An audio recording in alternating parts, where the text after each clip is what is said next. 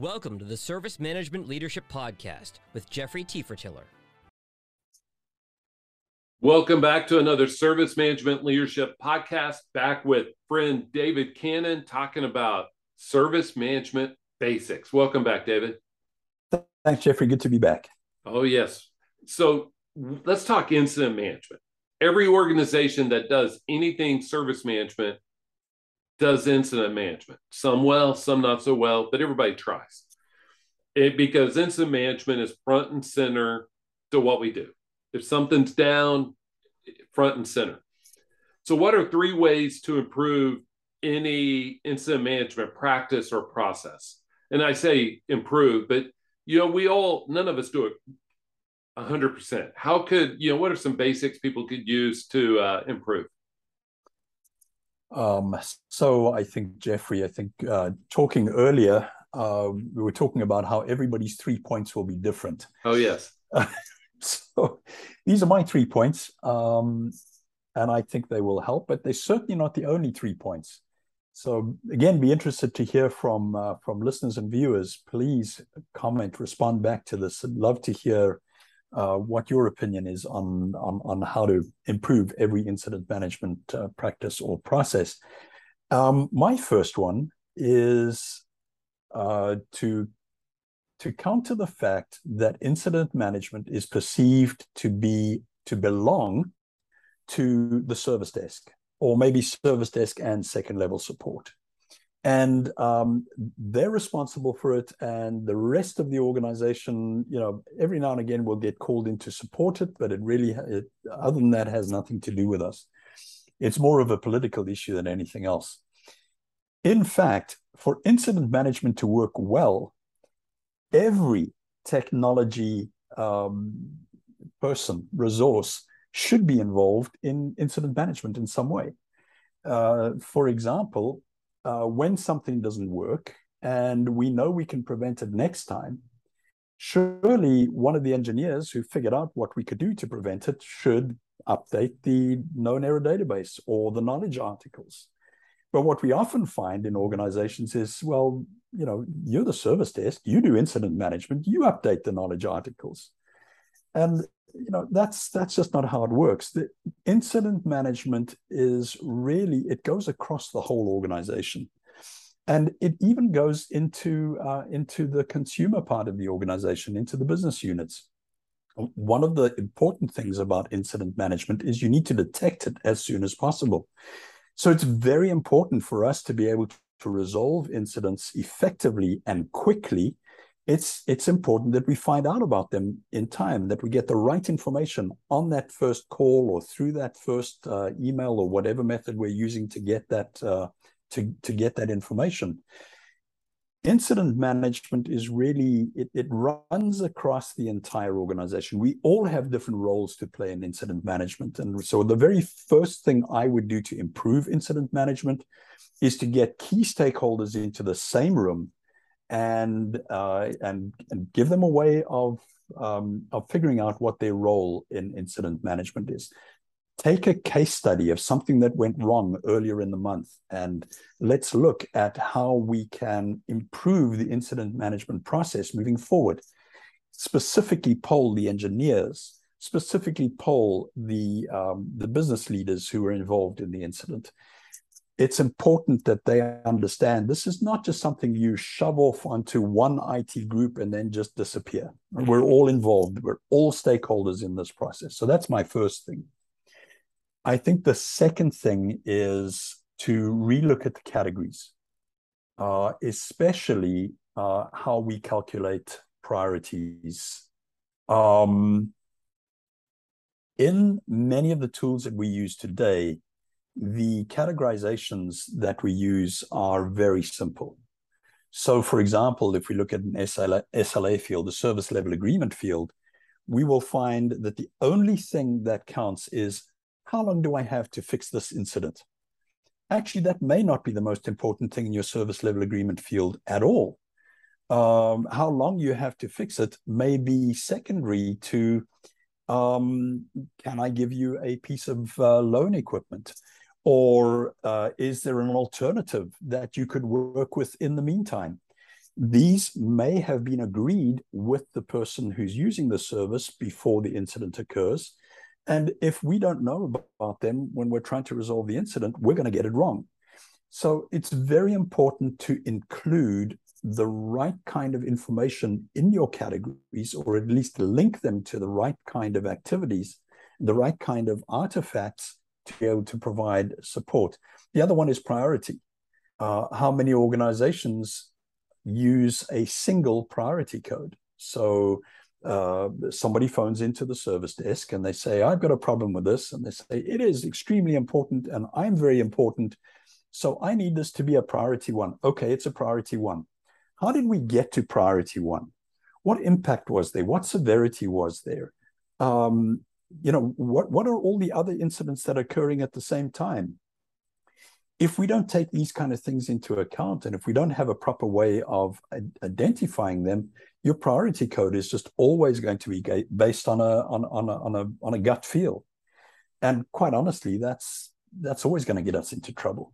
Um, and then it's very easy for us to say, oh, well, that really wasn't a P1, it was a P2, and we'll just de uh, deprioritize it, no problem at all. Then the then the clock stops counting. We can't have that kind of thing. There's got to be a lot of clarity about how priorities are defined.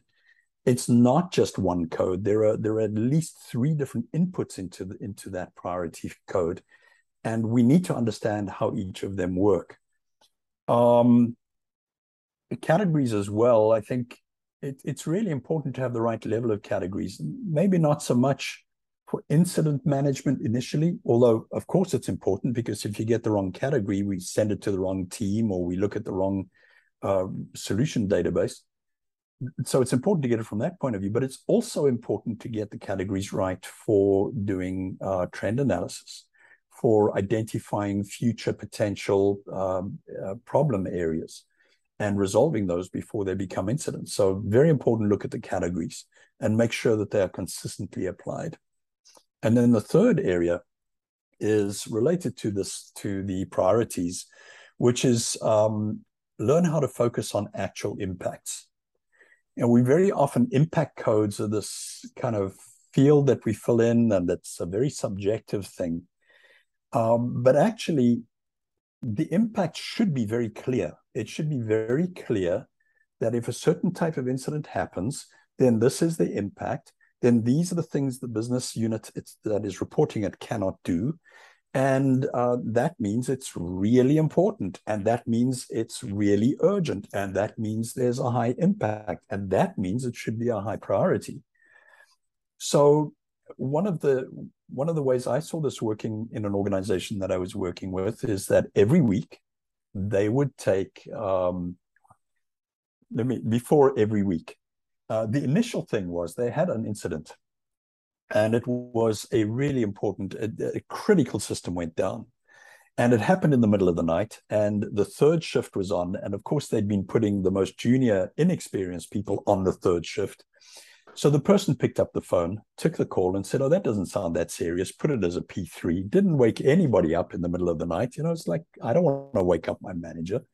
So the thing was left unattended until the next morning, and then, of course, everybody started getting into work, and it was it was absolute chaos. And uh, as a result, they did a review, and the review, as part of the review, um, one person said, well, you know, we need to create a separate procedure in our incident management um, uh, database for this. Like, well, hold on. Do you really need a separate procedure? Or do you really just need people who are on the service desk to understand better how to tell what the impact of the incident is? And so what they did is they started this weekly 15 minutes on the weekly meeting and they would get everybody in there and they would outline an actual incident that had happened the week before and they would get people to go through it. No blame, no names mentioned. Uh, the whole point was not to try and figure out who did what wrong. The whole point was to say, what can we learn from this? If you get a call like this, how would you answer it? And they would use that 15 minutes a week, first of all, to learn how to assess the, prior, the, the impact. But secondly, also for people working on the service desk to show some ways of improving how you could handle those kind of um, of incidents. So, you know, I would say when you're assessing impact, uh, look at principle-based impact. In other words, understand how to define what the impact is rather than rules-based.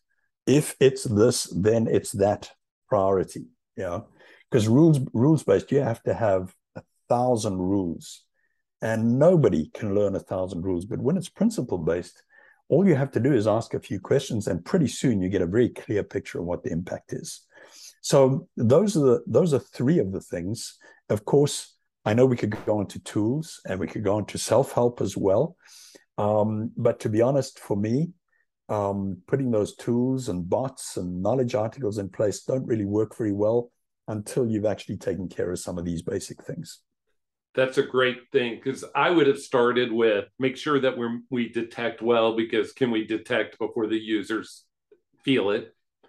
I would also invest in knowledge. I know uh, you and I would have a great conversation. This and the only reason I I would do in knowledge, David, you and I are at a certain age where there are people younger than us that much prefer looking up an answer versus uh, versus calling in, and so helping with that knowledge base, especially given the complexity of our.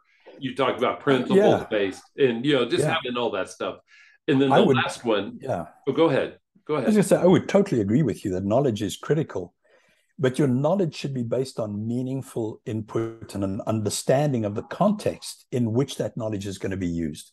You can't just write knowledge articles in the in the thought that maybe one day somebody's going to stumble right. across this article and it may be meaningful to them. No, the knowledge article has to be very clearly defined according to the context in which that incident is occurring and this is another thing you know well we, we can talk at length about this but one of the things about knowledge management it has to be continuously reviewed yes because the context continuously changes and articles will go out of date and Quickly. not because the content itself is wrong but because the context has changed how that knowledge article would be accessed and how it would work and what it would mean so you know that that's why uh, to me knowledge is critical of course but it does take uh, it, it it does take a knowledge of you know what the actual impacts are and and I didn't mention this but for example what was that user trying to do when this incident occurred? What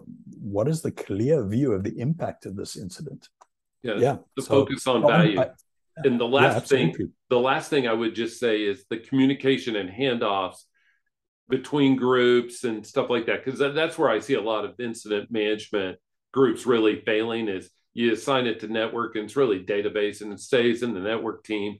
Or it's a p1 and it really needs to be escalated to our major incident or how do we communicate to our users you know i mean just all that soft i want to say soft skills and, but it still oh, it's underpins, critical. underpins yeah. what you were saying in terms of hey we have to focus on value oh, absolutely critical and and you know part of that communication is how the different groups are measured so again some recent experience that i had is is every group had their own way of measuring their performance when it came to incidents.